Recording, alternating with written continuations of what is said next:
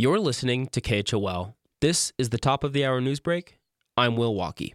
Hazy skies blanketed Jackson Hole over this past weekend and aren't expected to go away anytime soon. Wildfires throughout the Pacific Northwest have been continuously sparking and growing recently, causing a blanket of smoke to drift east into Wyoming. Air quality is still classified as moderate and relatively safe, according to a U.S. Department of State website, meaning only those who are particularly sensitive to poor air quality should consider limiting outdoor physical exercise.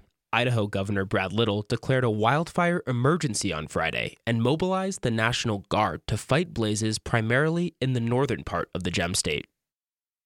The Teton County Recycling Center recently announced cuts to its office hours due to staffing constraints at its facilities. This comes as businesses across Jackson Hole struggle to find workers, in large part due to a lack of affordable housing in town. County Commissioner Greg Epstein brought up how a stressed and depleted workforce has affected the town's recycling program at a voucher meeting Monday.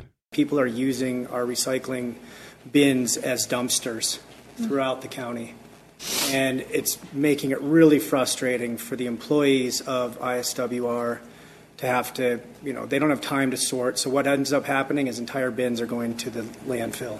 The recycling center is now open 9 a.m. to 5 p.m. weekdays and closed Saturdays and Sundays.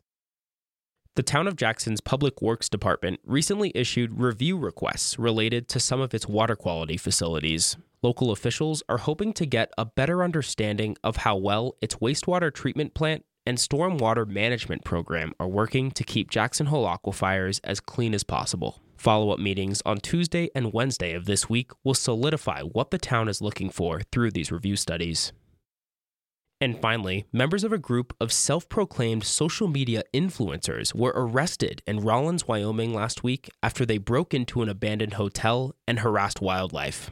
The group of young men have a YouTube channel with around 90,000 subscribers and had been documenting their road trip adventure between California and Michigan before their most recent bout with the law in Carbon County. Snapchat audio captured by Callie O'Hare of Bigfoot 99 News in Saratoga shows the men breaking windows in the former Budget Inn and chasing a mule deer.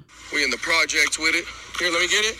I'll go feed the feed the deer. Here, deer. No, no, no. I got some food for you, girl. Hey, give me something like we're not throwing the food to it fast far enough and it doesn't know it's food probably. Citizens reported the trespassers just moments after they broke into the condemned hotel. The group was in possession of several firearms, including a stolen Glock and a few ounces of marijuana upon their arrest. For more in depth reporting from KHOL, be sure to check out our weekly podcast, Jackson Unpacked, available now on Apple, Spotify, or wherever you listen. Will Walkie, KHOL News.